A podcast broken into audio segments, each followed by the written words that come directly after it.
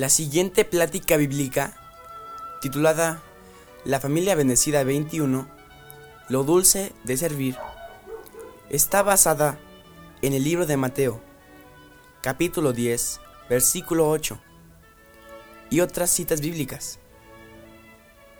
Y se celebró el 11 de marzo de 2015 por el predicador Carlos Treviño del grupo Mateo 514.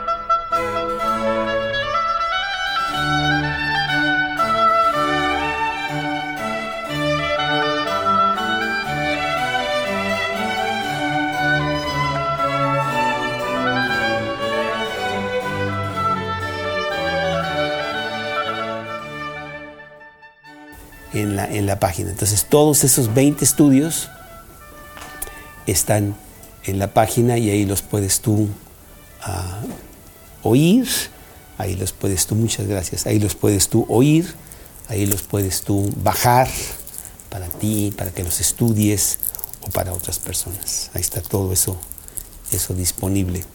Y hoy vamos a ver eh, la familia bendecida, número 21, lo dulce de servir. Por favor, Bully, si nos quieres guiar en una pequeña oración para que Dios bendiga y nos dé una preciosa enseñanza en esta mañana. Señor, te damos muchas gracias esta mañana por permitirnos estar aquí reunidas en tu nombre, Señor, para aprender tu palabra. Te damos muchas gracias por todas las bendiciones que tú derramas en nuestras vidas. Y gracias, Señor, por haberte, por poderte conocer de esta manera personal y tú poco a poco vas cambiando y transformando nuestras vidas. Esta mañana te queremos pedir para que la enseñanza que, que vamos a, a, recibir, Señor, la sepamos aplicar en nuestra vida diaria, Señor. Que seamos luz a las personas que no te conocen, Señor, y que todo, todo lo que tú nos muestras cada día en tu palabra, pues realmente lo vivamos diariamente. Gracias, Señor, en nombre de tu Hijo Cristo Jesús. Amén. Dios quiere que, que seamos felices en la tierra. Dios quiere que tengamos vida abundante aquí en la tierra, así como también quiere regalarnos el cielo y que pasemos la eternidad con Él. Para eso vino, para eso murió por nosotros. Y cuando estemos allá en la eternidad, pues pasaremos un tiempo maravilloso en la presencia de Dios eternamente. Por el gran regalo de la vida eterna. Estaremos en el cielo con Él. Todos los que han recibido a Cristo en su corazón como resultado del pago que hizo por nosotros y habernoslo apropiado nosotros. Qué regalo tan maravilloso tener la seguridad de que nos vamos a ir al cielo. El que tiene al Hijo tiene la vida, el que no tiene al Hijo de Dios no tiene la vida. Dice el versículo de Primera de Juan 5:12. Pero Dios quiere también que tú tengas una vida abundante aquí en la tierra.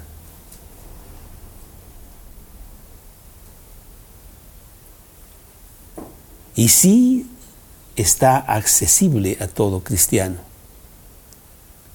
Es nada más de que te apropies de los principios y los apliques en tu vida diaria. Y Dios te da una vida maravillosa, feliz, alegre, contenta, gozosa aquí en la tierra. Y viene como biproducto. Te regala la vida eterna y te añade la vida abundante aquí en la tierra. Y como parte de esa vida abundante, Dios determinó que el hombre no debe estar solo, sino que tenga la compañía idónea para él. Y desde los primeros capítulos de Génesis, Dios instituyó el matrimonio, que es ciertamente la mejor manera de ser feliz. Pero vemos que la gente no es feliz. Claro, al no seguir los principios, el matrimonio se vuelve un infierno en lugar de ser un vergel. Estamos estudiando nosotros estos principios de tener una familia bendecida, un oasis en medio de este desierto ardiente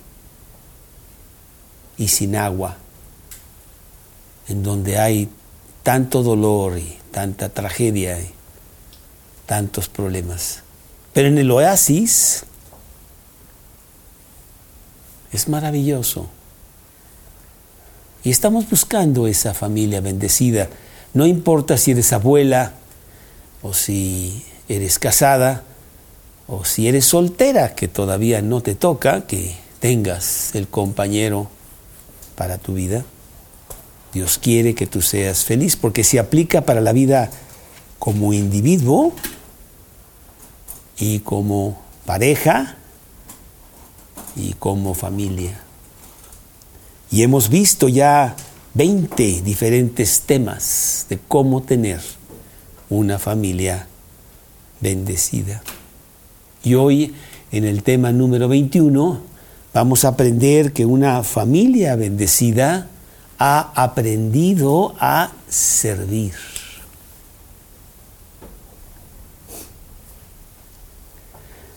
La familia bendecida es una familia que sirve a los demás. Sirve a aquello que Dios tanto ama y por quien mandó a su Hijo a morir en la cruz, que es tu prójimo. Mateo 23, 11 es el versículo de la familia bendecida 21. Lo dulce de servir Mateo 23, 11. Que dice, el que es el mayor de vosotros, sea vuestro siervo. Notamos que el mundo tiene una filosofía exactamente contraria a la de la Biblia, porque el mundo no dice eso. El mundo dice que el que tiene más siervos es el mayor. ¿Cuántos tienes tú? No, yo tengo 400 que me sirven en todas mis cosas. Ah, pues tú eres muy grande. Pero en el reino de Dios no, no es así. En el reino de Dios el que es más grande es el que sirve.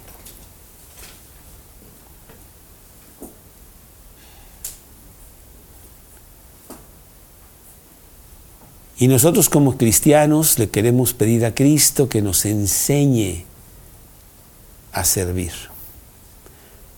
Venimos muy maltratados del mundo de allá afuera, lleno de egoísmo, lleno de ego, en donde yo quiero ser número uno y que todos me sirvan. Y me ha hecho mucho daño eso, mucho daño. Y vengo a los pies de Jesús y le digo, Dios, cambia mis interiores. En lugar de ser orgulloso, quiero ser humilde. En lugar de ser el primero, yo quiero ser el último. En lugar de que me sirvan, yo quiero servir. Sabiendo que esa es la medicina que yo desesperadamente necesito. En lugar de que me vengan a pedir perdón, yo quiero ser el que esté siempre perdonando. En lugar de que me vengan a consolar, yo quiero ser el que estoy consolando.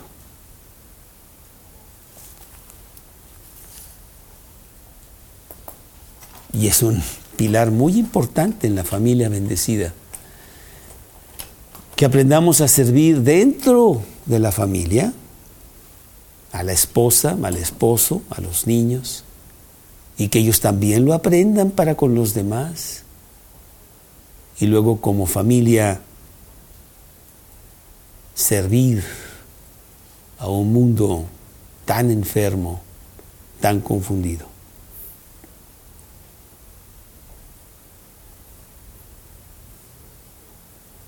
Gálatas 5, 13 y 14. Gálatas 5, 13 y 14. Y si no sabes dónde está, Gálatas, pues sí sabes dónde está Juan. Juan, Hechos, Romanos, 1 Corintios, 2 Corintios, Gálatas. Gálatas 5:13. Porque vosotros, hermanos, a libertad fuisteis llamados. Solamente que no uséis la libertad como ocasión para la carne, sino para servíos con amor los unos a los otros. Porque toda la ley en esta sola palabra se cumple. Amarás a tu prójimo como a ti mismo. Cuando recibimos a Cristo en nuestro corazón, dice la Biblia que Él nos libertó. Él nos trajo a la libertad. Nos sacó de la prisión en donde estábamos encarcelados sin ninguna posibilidad de salir. Recibimos a Cristo y Él no solamente quita las cadenas que nos ah, ataban a ese calabozo, sino que abre la puerta y nos da el poder de salir Dice el versículo, así que si el Hijo os libertare, seréis verdaderamente libres. ¿Libres para qué? Para hacer lo que quieras. ¿Pero qué es lo que quieres hacer? Ah, pues quiero hacer lo que nunca pude hacer. Servir, amar, darme. Realmente tener una relación preciosa con mis semejantes que nunca pude tener porque todo era para mí, porque eran puros pleitos y enemistades y contiendas que mi yo producía constantemente, pero ahora sí puedo. Dios me ha dado esa, esa libertad. Y la familia bendecida practica y enseña a servir a los demás con el amor de Cristo. Porque hay un propósito propósito es mostrar el amor de Cristo, enseñarlo, que ahí está, que no son palabras, que son hechos. Segunda de Corintios 5, 14 y 15. Segunda de Corintios 5, 14 y 15. Dice el apóstol Pablo, porque el amor de Cristo nos constriñe, pensando que si uno murió por todos, luego todos murieron. Y por todos murió, para que los que viven ya no vivan para sí, sino para aquel que murió y resucitó por ellos. Cuando recibes a Cristo en tu corazón, empieza una vida nueva en donde ya no vives para ti. Nunca funcionó, siempre te destruyó. Ahora voy a vivir para aquel que murió y resucitó por mí. Y verás que es una vida maravillosa, muy diferente a el vivir para ti. Y Dios, con su propio ejemplo, nos muestra que Él, siendo el mayor que todos, se dedica a servir. Él sirve. No sé si supiste, pero él trabajó toda la noche para que esta mañana el sol saliera perfecto y el agua estaba ahí para ti y el aire con los ingredientes exactos para que tú pudieras. Eso lo hizo Dios. Incesantemente está trabajando para ti en las cosas más pequeñas.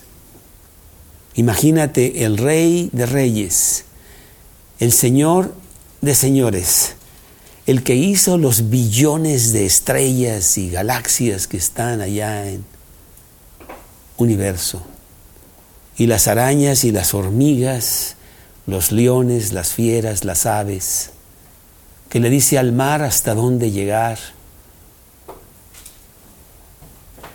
Vino a la tierra a servir y a dar su vida por ti. Mateo 20, Mateo 20, 26.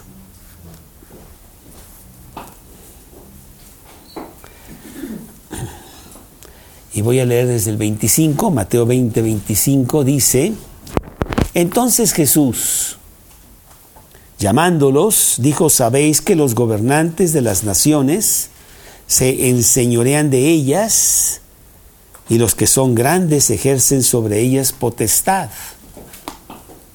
Mas entre vosotros no será así, sino que el que quiere hacerse grande, entre vosotros será vuestro servidor y el que quiera ser el primero entre vosotros será vuestro siervo, como el Hijo del Hombre no vino para ser servido, sino para servir y para dar su vida en rescate por muchos.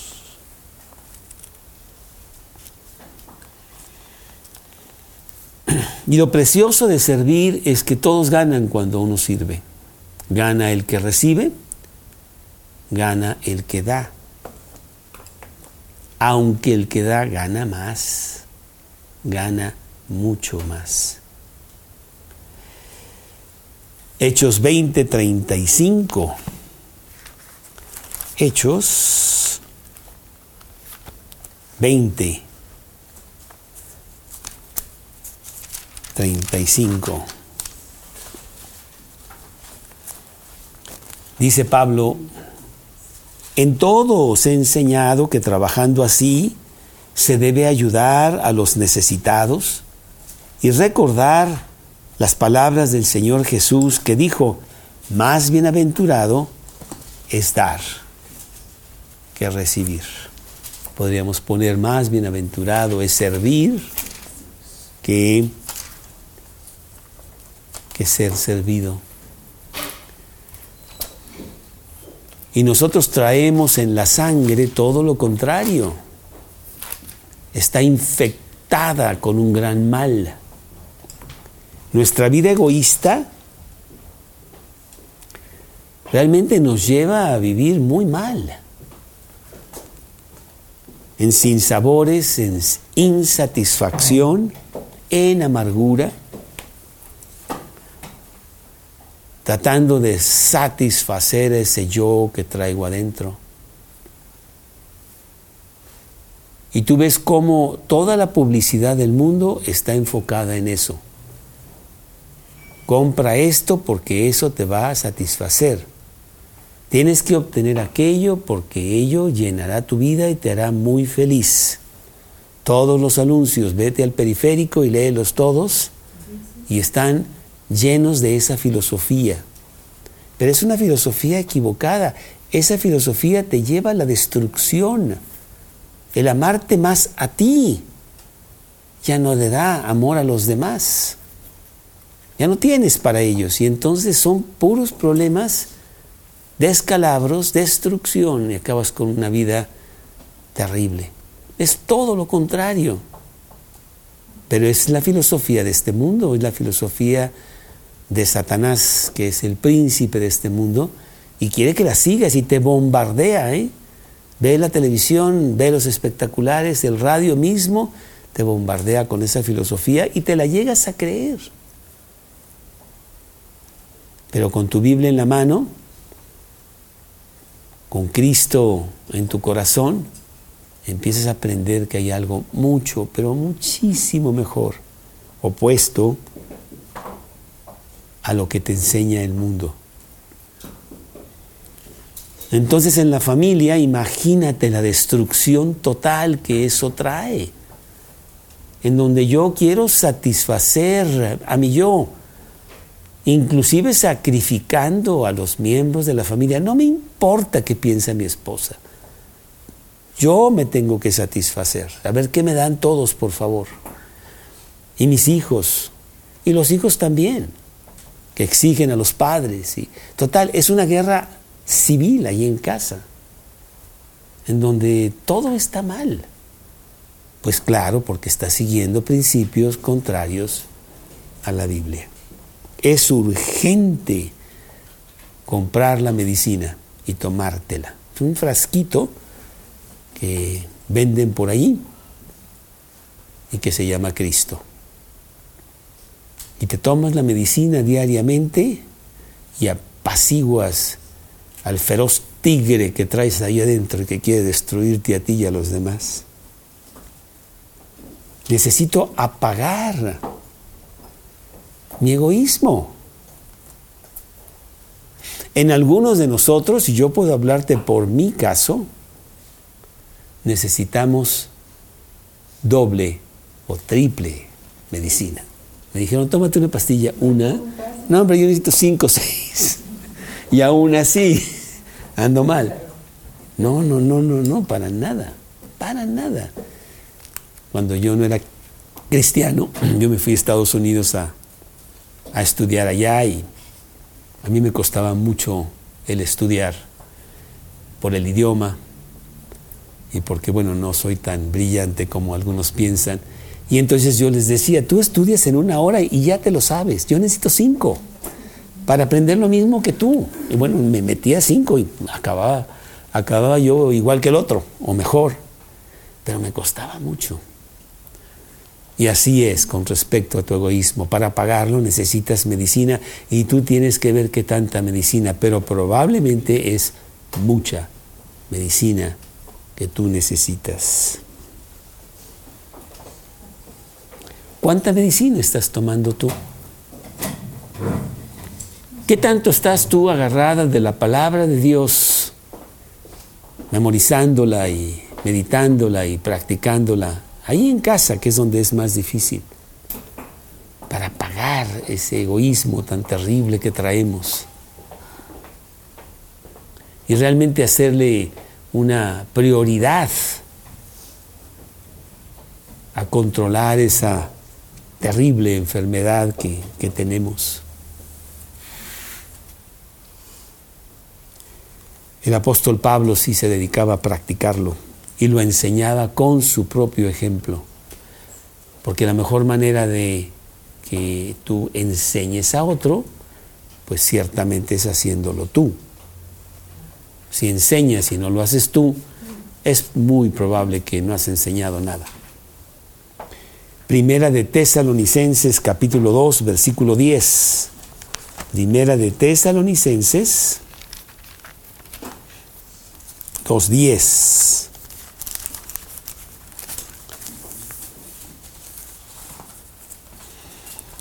Dice Pablo a los tesalonicenses, vosotros sois testigos y Dios también de cuán santa, justa e irreprensiblemente nos comportamos con vosotros los creyentes.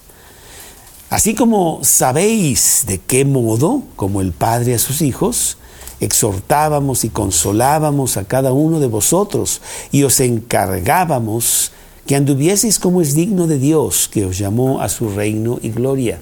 El apóstol Pablo derramaba su vida, su tiempo, su sangre en ayudar a los demás.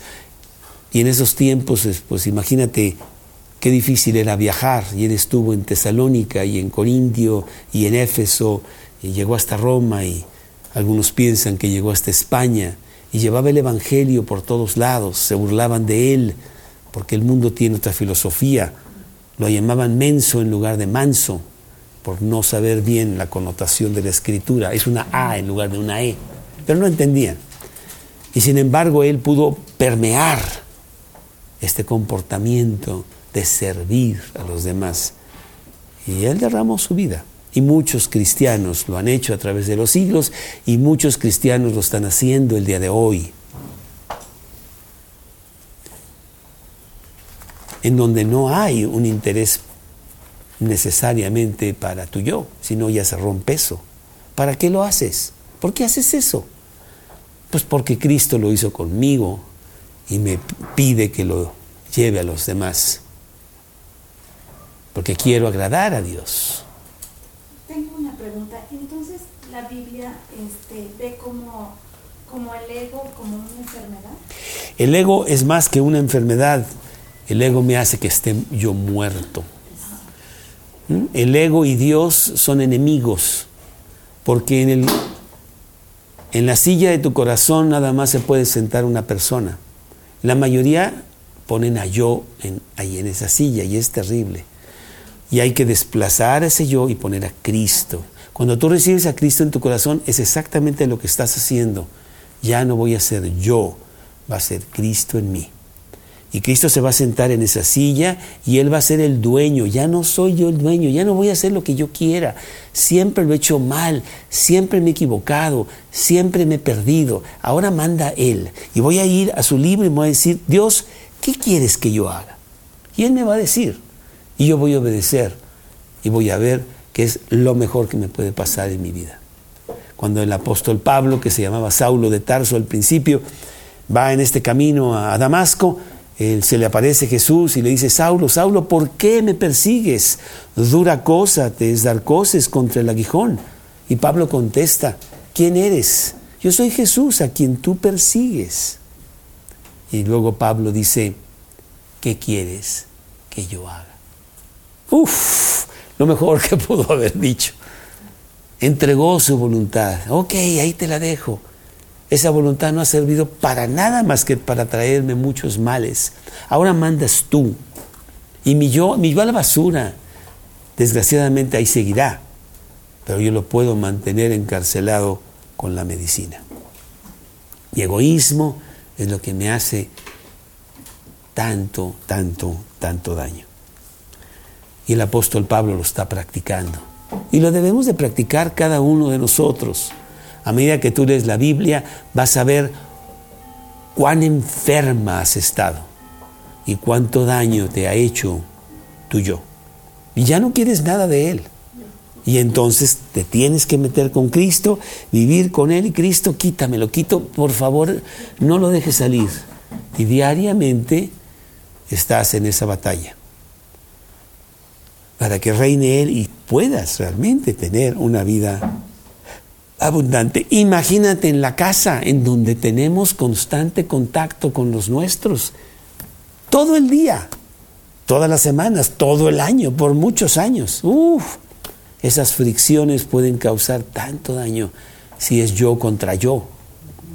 O si son muchos yo en batalla campal, no, pues olvídalo.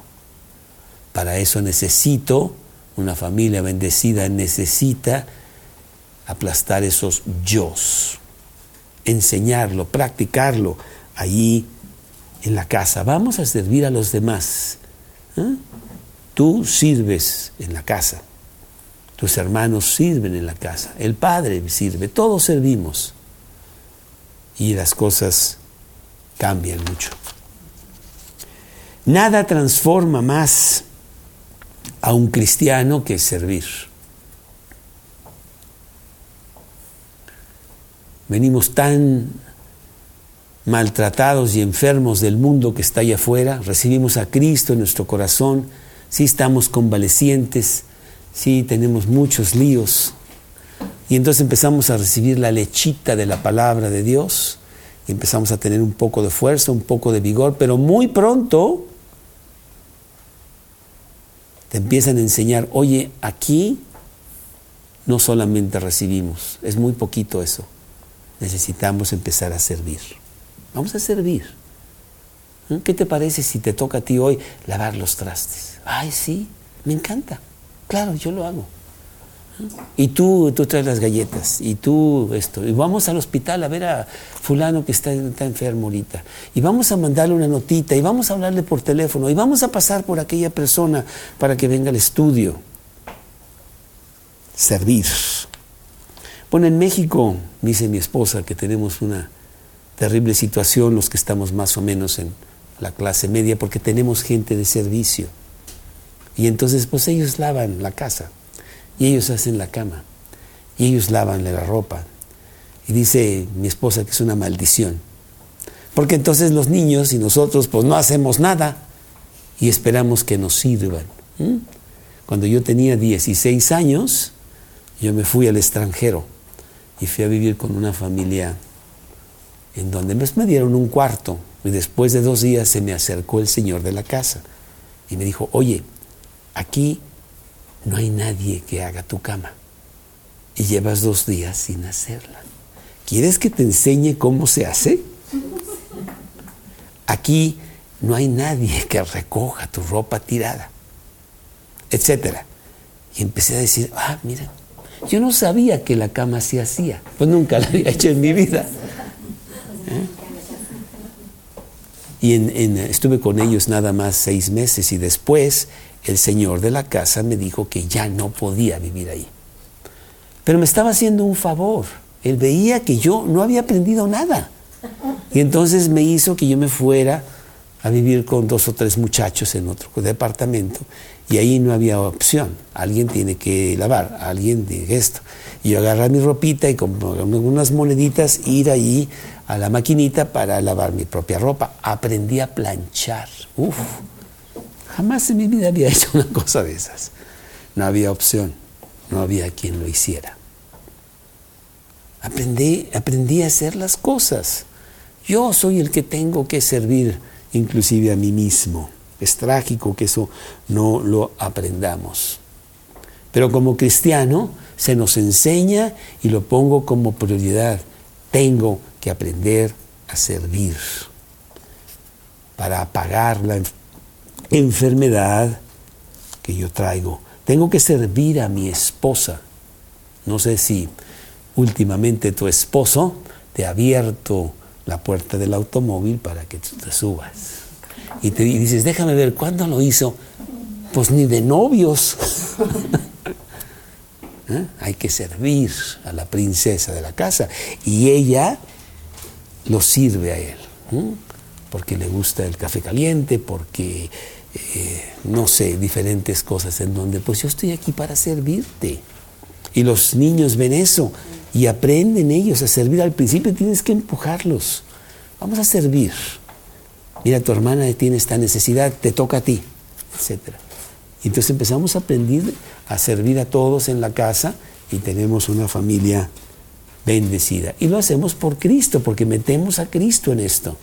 Él vino a servir. Él nos enseñó cuál es el gran secreto de la Biblia, de la vida. El gran secreto de la vida es, es servir. Mira, tan Dios en su misericordia sabe cuán egoístas somos,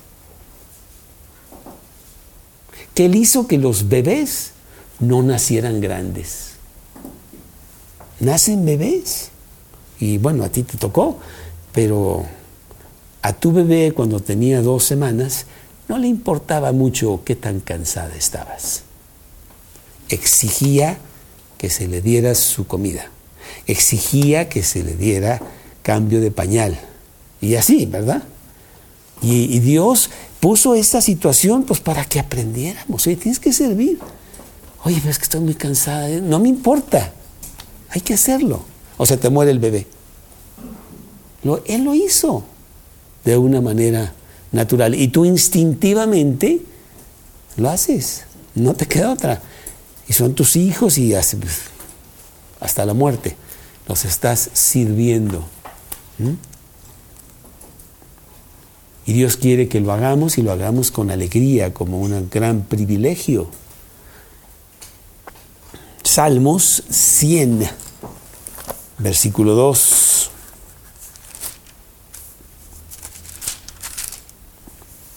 Servid a Jehová con alegría. Venid ante su presencia con regocijo. Vamos a servir, servir a Dios y servir a, a, los que Dios nos dio. Bueno, eso lo hacemos un poco por instinto, pues soy su mamá, o sea, si no lo hago yo no hay nadie, el vecino no lo va a hacer. Pero la familia bendecida quiere graduarse en esta materia que se llama servir. Y entonces no solamente voy a servir en casa, voy a servir a los de afuera. A las personas con las cuales no tengo nada que ver. Y yo me extiendo a ellos porque yo lo necesito. Y empiezo a servir a los demás. Y voy a ver a esta persona que quiere que le hable de Cristo y me cita allá, mucho más allá de las torres de satélite. Y además me cita en la hora más terrible del tráfico. Y ahí voy, ahí voy hasta allá. Y llego y lo espero una hora y me dejó plantado. Y dices, bueno, pues yo necesito eso, está bien. Necesito esa humillación. Mi yo lo necesita. Y mira, lo hemos hecho mil veces. Tener la oportunidad de, de servir a otros. Primera de Corintios 10, 24. Primera de Corintios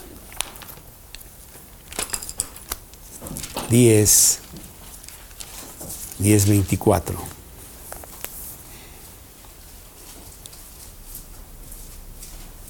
Ninguno busque su propio bien, sino el del otro. No entendemos nuestra posición como cristianos. El día que tú recibiste a Cristo en tu corazón, pasó algo muy importante. Ese día, dice la Biblia, tu yo murió y en su lugar nació Cristo. Y Cristo va creciendo dentro de ti y tu yo ya no vive, ahora vive Cristo en ti. Y a veces no lo entendemos y sigo querer alimentar a mi yo. Y dices, y yo te pregunto, ¿para qué alimentas un muerto? Pero no tiene caso, los muertos no comen. Ahí estamos. Y nos hace mucho daño. No, no, no, no, no. Dedícate a servir a los, a los demás. Filipenses 2, 3 y 4. Filipenses capítulo 2, versículo 3 y 4. Nada hagáis por contienda o vanagloria, antes bien con humildad, estimando a los demás como superiores a uno mismo, no mirando cada uno por lo suyo propio, sino cada cual también por lo de los, por lo de los demás. En 1987 yo era soltero,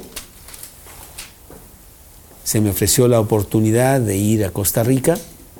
Fui a ver al presidente de Costa Rica para hablarle de Cristo.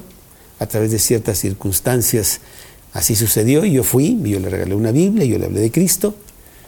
Un hombre muy ocupado, la verdad, no le interesó mucho. Pero bueno, yo estuve ahí, yo estuve ahí, pobre hombre, porque ahora sé cómo está su vida después de muchos años.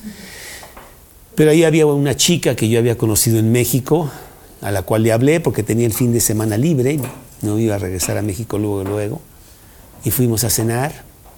Llevó a su novio, una chica cristiana. Yo la conocía y tenía muy alto concepto de ella. Fue con su novio. Fuimos a este lugar a cenar, muy bonito y todo, pero estaba fumando y él tomando y el novio así medio raro. Y la verdad dije, pues la cosa no está muy linda en su vida, pero bueno. Y entonces ella quiso después verme y me suplicó que por favor la ayudara, que su cristianismo estaba por los suelos, que sí era cristiana, pero que su yo era muy grande y la había aplastado. Ella me llevó al aeropuerto el lunes y me dijo, Carlos, si tú regresas, yo te junto a toda mi familia para que le hables de Cristo. Y bueno, a mí no me tienes que dar segundas oportunidades. Un mes después yo fui a Costa Rica y, efectivamente muchos hermanos y las esposas y la mamá y amigos estaba llena aquella casa. Y hablamos de Cristo y varias personas levantaron la mano diciendo que querían aceptar a Cristo en su corazón y empezó una gran aventura, porque por siete años yo fui a Costa Rica cada seis semanas. Me pasaba una semana allá, cinco semanas en México, y una semana allá y cinco semanas en México. Siete años. Hasta que por fin pudimos mandar a alguien que ya se quedara permanentemente allá con el grupo que se estaba formando. Para mí fue muy bueno. Uf, buenísimo. Para pagar ese yo terrible que yo traigo y darme a los demás. Y no era sencillo porque yo salía el jueves a las 3 de la tarde de Costa Rica, llegaba aquí a las 6 y a las 6 córrele porque a las 8 yo tenía estudio aquí en México. Entonces sí andaba un poquito de cabeza, pero lo necesitaba.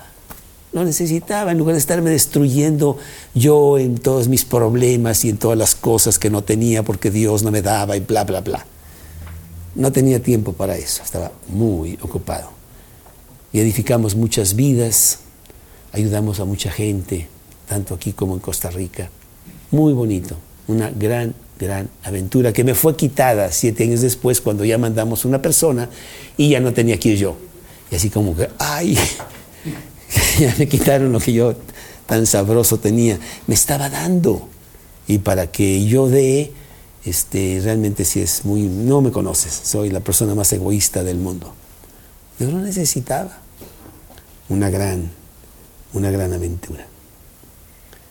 Cuando finalmente Dios trajo una mujer a mi vida, eh, para que fuera mi compañera, y quiero decirte que yo recibí a Cristo en mi corazón a la edad de 33 años. Y cuando yo recibí a Cristo en mi corazón, Dios de alguna manera me dijo, Carlos, las cosas están muy mal ahí adentro. ¿eh?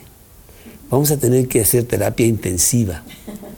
Realmente cortar muy profundo.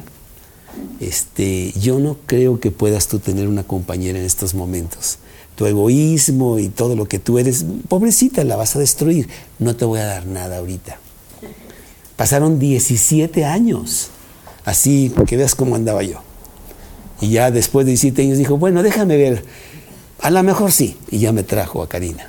Y ya empezamos a tener una vida maravillosa predicando la palabra de Dios juntos. Ella, habiendo hecho lo mismo, ella dejó su país y se fue primero a Yugoslavia, después a Marruecos y después al centro de Los Ángeles con los, con los mexicanitos y después aquí en México, sirviendo a Dios. También Dios la preparó. Unimos nuestras vidas para, para tener una, un equipo de trabajo y ahí estábamos. Pero que sí queríamos tener niños y pues no se podía por causas médicas. Y por fin, después de algunos años, vino un hijo. Y el doctor nos dijo, uno y ya, no se puede más. Y entonces empezamos a ver la posibilidad de adoptar. Y hemos adoptado tres, no uno, tres niños. Y es que es lo mismo, lo necesitamos. Y, unas personas me dijeron, oye, qué suertudos esos niños. Dije, no, el suertudo soy yo. Yo necesitaba medicina y no la encontraba. Y ahí la encontré. Tres niños que no van a tu casa el fin de semana. No, ahí viven. Con todos sus líos, berrinches, enojos, desobediencia, pleitos entre ellos, todo, todo lo que tú quieras. ¿ah? Y tienes que sacarlos adelante. Y no es cuestión de que, que digas, pues ya no, mejor voy a deshijarlos. No, no se puede deshijar, no, no existe ese término en la ley y nos ha ido muy bien. Tenemos cinco hijos, pero tres son adoptados. Y han sido una maravillosa bendición en donde los que hemos ganado han sido mi esposa y yo. Nos hemos dado a fuerza, pero es una medicina importantísima. Tienes que hacerlo tú, casi casi buscar, provocar. El que tengo que servir, déjame ver cómo le hago pero tengo que hacer, si no me voy a destruir. Y hacerlo. Y tú ves que eso es realmente el secreto de una vida, de una vida maravillosa.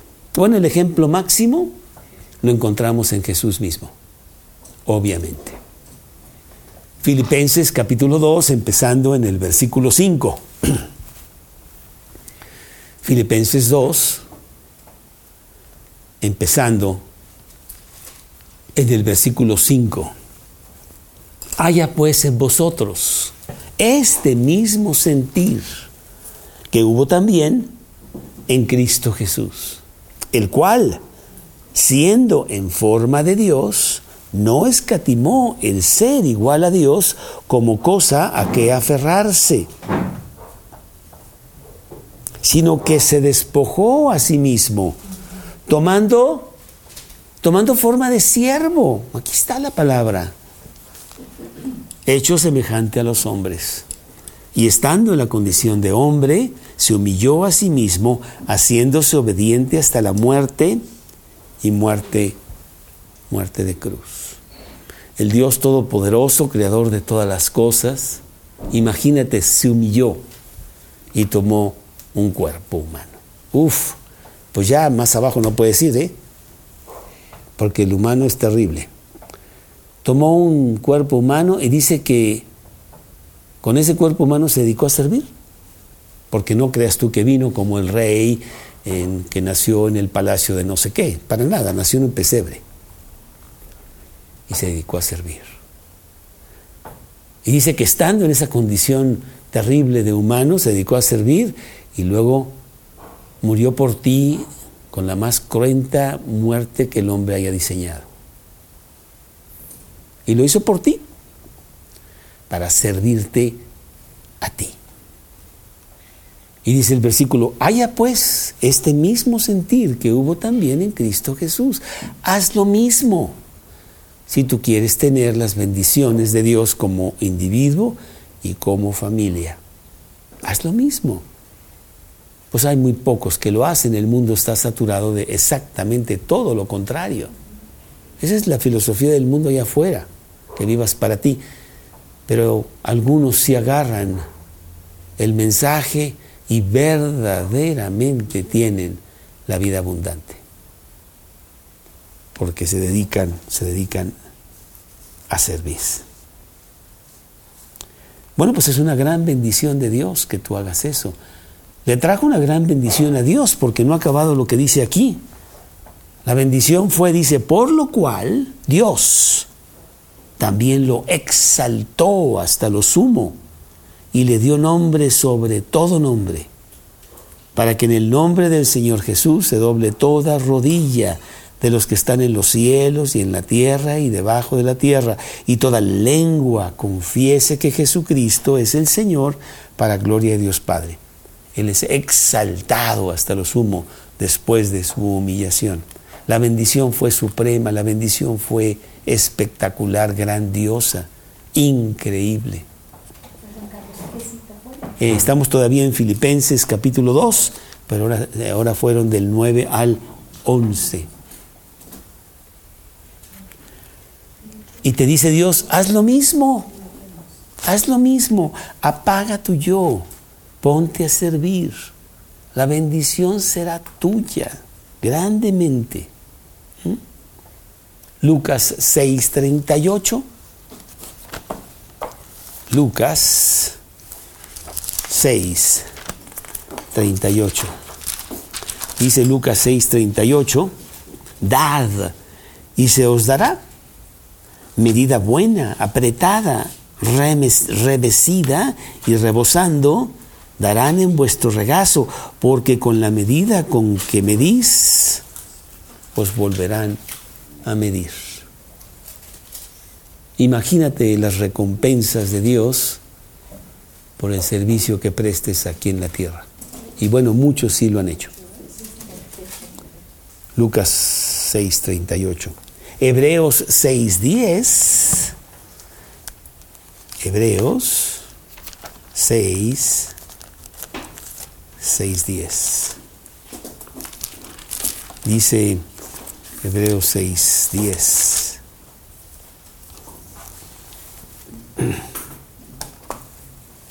porque Dios no es injusto para olvidar vuestra obra y el trabajo de amor que habéis mostrado hacia su nombre, habiendo servido a los santos y sirviéndoles aún.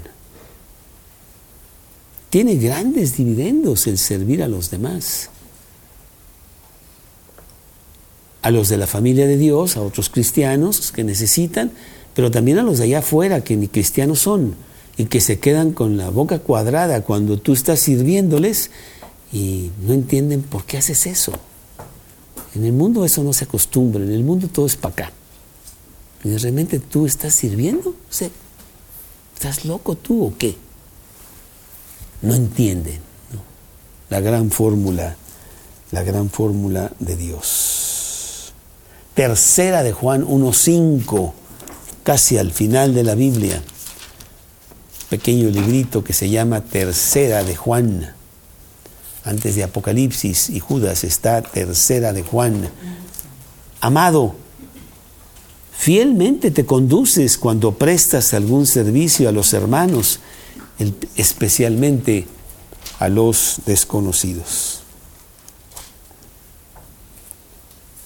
¿Cómo hizo Jesús énfasis durante su estancia en la tierra? con discípulos que no entendían nada, pasarles en la enseñanza de servir.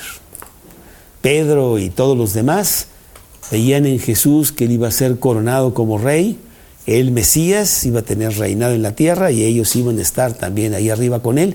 Ninguno pensó que sería todo lo contrario y que tenían que aprender a servir. No, ellos no sabían eso. Y Jesús quería pasarles esa enseñanza y por tres años la estuvo enseñando y no aprendieron nada. Estaban totalmente huecos ahí adentro con esa, esa enseñanza. Entonces en la última noche, dice, pues va la última.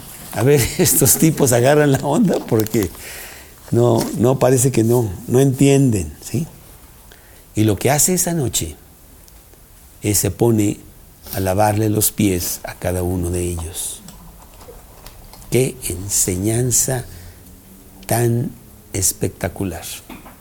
El servicio de lavar los pies era muy importante y lo hacían en casa de todas las personas porque además se comía recostado, no teníamos mesas como esta y al comer recostado pues los pies estaban ahí y los los zapatos que tenían eran más bien sandalias y los caminos que tenían, no creas tú que eran de concreto, pues eran tierra y llegaban muy sucios y lo primero que hacía el esclavo era un, trabajo muy humillante. El esclavo se ponía a lavar los pies de los señores que llegaban a la casa. ¿Mm? Entonces sí era algo que ellos estaban, ellos conocían esto, sabían de esto. Y dice la palabra de Dios aquí en Juan, capítulo 13, Juan capítulo 13, versículo 4, Juan 13, 4, dice la palabra de Dios que Jesús se levantó de la cena y se quitó su manto y tomando una toalla se la ciñó y luego puso agua en un lebrillo y comenzó a lavar los pies de sus discípulos y a enjugarlos con la toalla con que estaba ceñido. No, pues la verdad, se quedaron todos con los ojos cuadrados. El maestro, el Señor, ¿cómo se pone a hacer esto? No es posible.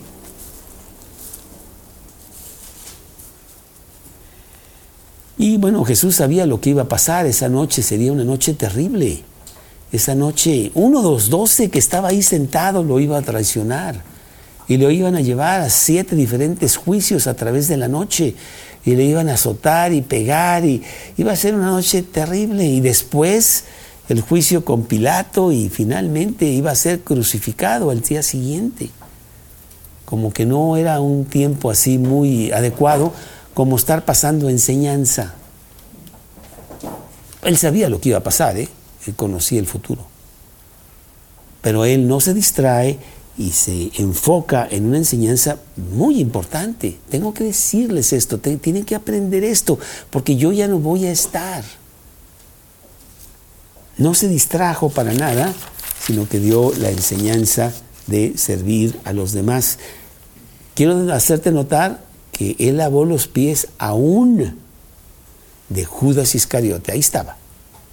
Que ya estaba pensando a ver cómo salía para ir por los alguaciles para prenderlo. Y Jesús le lava los pies también a él, a su enemigo, que inclusive después lo dice ahí en la cena. Uno de ustedes me va a traicionar esta noche. Lo dice ahí en el capítulo 13. Y Judas se va para hacer eso, ¿no? Para ir a traicionarlo. Y bueno, la enseñanza está sorprendente porque acuérdate que ellos estaban viendo a Jesús como un rey. En cualquier momento Jesús con todos los milagros que él hace va a acabar con los romanos y empieza el reinado del Mesías. Y Jesús se pone a hacer eso. Pedro, como el cabecilla de ellos, le dice en el versículo siguiente, entonces vino Simón Pedro y le dijo, Señor, ¿tú me lavas los pies? Respondió Jesús y le dijo, lo que hago tú no lo comprendes ahora, más lo entenderás después. Y te pregunto si realmente lo, lo comprendemos nosotros, si entendemos que el secreto es servir. Y no lo entendemos, en nuestra vida diaria no lo llevamos a cabo. Y luego, luego volvemos a la filosofía que tenemos ya incrustada ahí del mundo, de que a ver quién me sirve, de que es necesario que me traten bien a mí y que me sirvan. Entonces Pedro tampoco entendía nada de eso. ¿Tú me lavas los pies a mí? ¿Tú que eres el dueño de todo el universo? ¿Te pones a servirme a mí?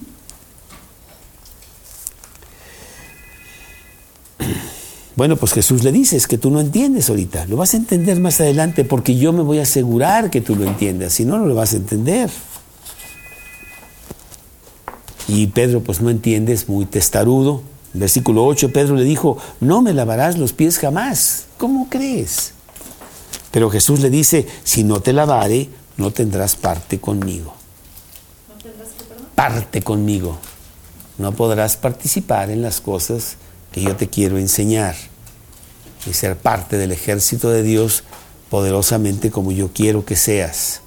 Y nos lo dice a nosotros. Si tú no aprendes esta enseñanza, tendrás un cristianismo tibio, ahí chiquito, bebé que nunca creces. Y hay que crecer.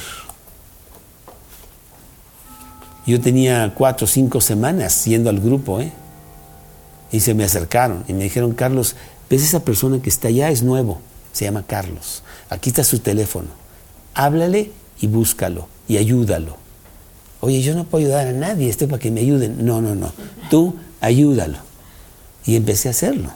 Uf, lo mejor que me pudo haber pasado en mi vida. Porque de esa manera yo aprendí. Sirviendo a los, a los demás. Bueno, Simón se va del otro lado porque realmente no entiende. Dice, yo sí quiero tener parte contigo. Entonces, ¿sabes qué? Jesús, versículo 9, le dijo Simón Pedro, Señor, no solo mis pies, sino también las manos y la cabeza. Si quieres me baño y ya, no importa, lo que quieras. ¿Ah? Y Jesús le dice que no es necesario. Una persona que ha recibido a Cristo ya está limpia. Lo único que necesita es lavarse los pies porque todos los días se ensucia con el mundo allá afuera. Pero la enseñanza que está tratando de pasar es necesitamos servir y lo dice más adelante en el versículo 12. Así que después que les hubo lavado los pies, tomó su manto, volvió a la mesa y les dijo, ¿sabéis lo que os he hecho? Vosotros me llamáis maestro y señor y decís bien porque lo soy. Pues si yo, el Señor y el Maestro, os he lavado vuestros pies, vosotros también debéis lavaros los pies los unos a los otros. Fíjate que no dice, debéis lavaros los pies a mí. No, a ustedes, uno con otro. Porque tú sabes que había mucha fricción entre ellos, ¿no? No había tanto amor. ¿Quién será el mayor en el reino de Dios? Vea que yo, Dios, yo soy más que el otro, ¿no? Había mil, mil de esos. No, Señor. Perdón, el versículo estamos en Juan 13, del 12 al 15. 13 del 12 al 15. Dice el versículo 16, de cierto, de cierto os digo que el siervo no es mayor que su Señor, ni el enviado mayor que el que le envió. Si sabéis estas cosas, bienaventurados seréis si las hiciereis. Una familia bendecida, una familia bienaventurada es la que hace esto. Y tú quiero, tú debes de pues ir a la casa y tratar con tu ejemplo de enseñar estas cosas. Vamos a servir, vamos a servirnos unos a otros, vamos a servir a los que están allá, allá afuera. Imagínate que tuviéramos esta manera de proceder en nuestra propia casa. Lavar los pies a nuestros hijos y que ellos laven los pies a sus hermanos y todos los unos a los otros. Bueno, pues hasta debemos exagerar para ver si pasamos la enseñanza. Que esta mañana me estaba diciendo Karina, pues aquí todavía no tenemos eso. Bueno, pues sí, estamos en una lucha continua de que puedan aprender. Segunda de Corintios, segunda de Corintios 12, 12, 15. Segunda de Corintios 12, 15. Hablándoles el apóstol Pablo. Y yo con el mayor placer gastaré lo mío y aún yo mismo me gastaré del todo por amor de vuestras almas, aunque amándoos más, sea amado menos. Vamos a servir, no importa la reacción que tenemos de las personas a quienes servimos. Servir, servir, servir. Una palabra realmente muy grandota, palabra clave en la vida cristiana, palabra clave en la familia bendecida. Una cosa que a mí me impactó mucho y fue clave para que yo quisiera con mucha fuerza que Karina pasara el resto de su vida conmigo, es la manera como ella estaba sirviendo. Ella estaba en México con un español defectuoso, sin conocer a los mexicanitos que para ella decía, qué raro hacen estas cosas y aquellas, totalmente sola, con muchos problemas, inclusive enferma, y aquí estaba en México sirviendo por el amor de Cristo. Y pues muy impactado. ¿Por qué no está mejor en su casa, ya con los suyos y pues ganando dinero allí en su país y todo? ¿Qué está haciendo aquí? Pues Dios la había llamado a servir como misionera aquí en México. Pues quieres tener lluvias de bendiciones, ponte a servir en tu casa. Ponte a servir a los demás.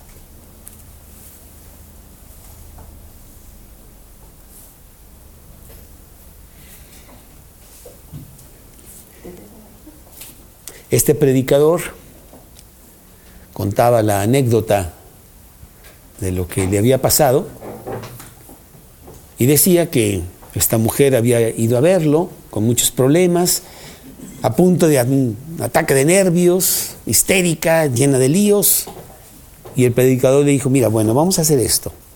Esta semana, el lunes, vas a ir al orfanatorio y vas a llevar galletas a los niños. El martes vas a ir al hospital. Y en el hospital vas a ayudar a las enfermeras con esto. Y el miércoles, y total, toda la semana la llenó a ella de cosas que hacer para con los necesitados. Y el viernes me vienes a ver para ver cómo resolvemos tu gran problema de histeria y de nervios y todo lo que traes. Y ya se fue la... Pero oiga, pero es que hazme caso. Sigue primero esto para que después veamos qué vamos a hacer con tu terrible mal. Ya la señora se fue. Llegó el viernes y el viernes esta señora no llegó. en la predicación del domingo ya se le acercó el predicador y le dije, pues estuve esperando, íbamos a ver lo de tu histeria y todo eso y pues no llegaste. No, no tengo tiempo para mi histeria, estoy súper ocupada, tuve que hacer galletas, llevar a los niños no sé qué, y cuando estuve allá resultó este problema, y el otro, no tengo tiempo ahorita para mi ataque de nervios. Estoy muy ocupada. Y eso es lo que necesitamos hacer nosotros. Servir. Y de repente tú en sí mismo, no, no tengo tiempo para eso. Y además lo veo tan ridículo que hasta me da vergüenza. ¿no? Vamos a servir, vamos a servir a Dios, vamos a servir en la casa, vamos a ponernos a servir, vamos a cambiar nuestro mundo para Cristo, vamos a decirles lo que es Cristo y morir a nosotros mismos por amor a los demás y para los demás. Y vas a ver qué cambios tan espectaculares habrá, habrá en tu vida. Una familia bendecida es una familia que sirve.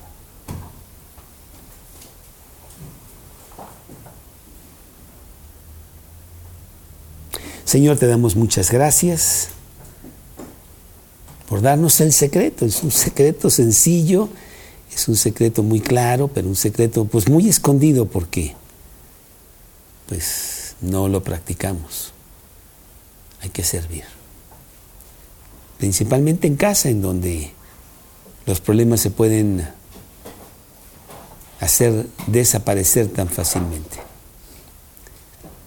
Danos oportunidades de servir a los demás y de esta manera mostrarles el amor, el amor de Jesús, porque eso fue lo que tú hiciste por nosotros al venir a la cruz a morir por nosotros. Te lo pedimos en el nombre de Cristo Jesús.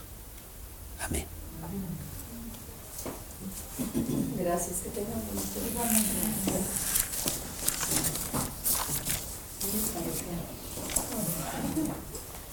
Pues muy bien.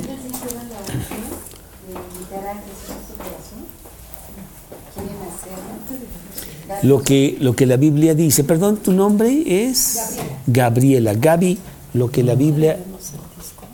No, no, no, no te después lo vemos. Sí.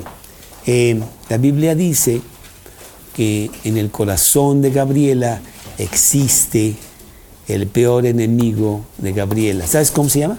Gabriela. Uf. Y es terrible, ¿eh? Es terrible. Hace mil cosas. Entonces lo que Cristo quiere es entrar a tu corazón y desalojar a Gabriela. Literalmente hay que tirar a la basura. Y entonces Cristo dice, déjame entrar y yo me voy a sentar en el trono de tu vida, voy a quitar a Gabriela y yo quiero ser el Señor de tu vida. Yo voy a guiar tu vida, yo te voy a decir por dónde y yo no me equivoco, yo soy Dios. Y tú vas a ver qué gran diferencia es estar en las manos de Gabriela que estar en las manos de Cristo. Hace 37 años yo hice una oración y le pedí a Cristo que entrara a mi corazón.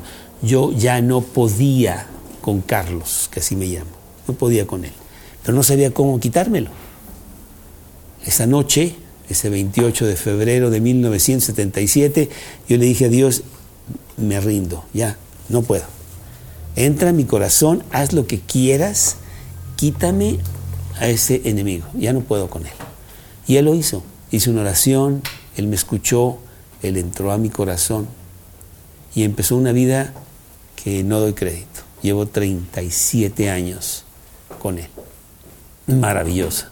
Y lo primero que, te, que él hace es te regala la vida eterna y te da la oportunidad de tener una vida abundante aquí en la tierra, en donde es, Él es Él, el Señor.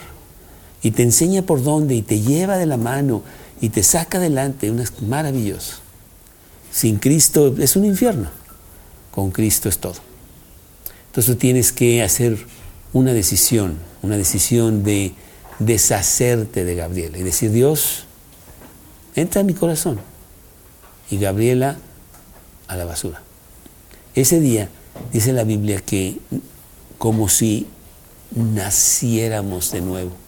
Empieza una nueva vida. Antes con Gabriela, ahora con Cristo. Y todo cambia, ¿eh? bien, bien maravilloso. El monito Gabriela. Entonces, ah, si tú quieres en este momento, aquí está Cristo con nosotros. Vamos a pedirle a Cristo que entre a tu corazón. ¿Quieres? Sí, es personal. Es de cuenta que es tú y Dios. No hay. Exacto. Y ya Dios Excelente. Y está todo el tiempo contigo se encarga de todo. Ya tú no vas a tener, a ver, yo no puedo con esto. Entonces, si quieres. Es maravilloso. Es el humillarnos, ¿eh? el decir, ¿sabes qué? Ya no puedo. Ya. También tú, Lili, tú hiciste la oración. También, gracias a Dios. Entonces, si tú quieres, pues repite con Carlos lo que te Yo voy a hacer una pequeña oración, vamos a cerrar los ojos. Tú repítela en el centro de tu corazón, en silencio. Habla con Él directamente. Dios, en esta mañana yo vengo a ti con mi gran costal de problemas y pecados y fallas y todo. Vengo a pedir perdón y a que tú seas el dueño de mi vida. Yo te pido que entres a mi corazón, que te sientes en el trono de mi vida, que me regales la vida eterna que tú regalas. Y me des la vida abundante que tú prometes. Entra a mi corazón en este momento, ahora mismo.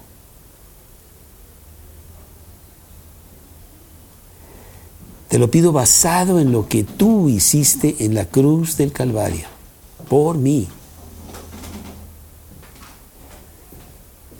Te lo pido basado en las promesas de la Biblia.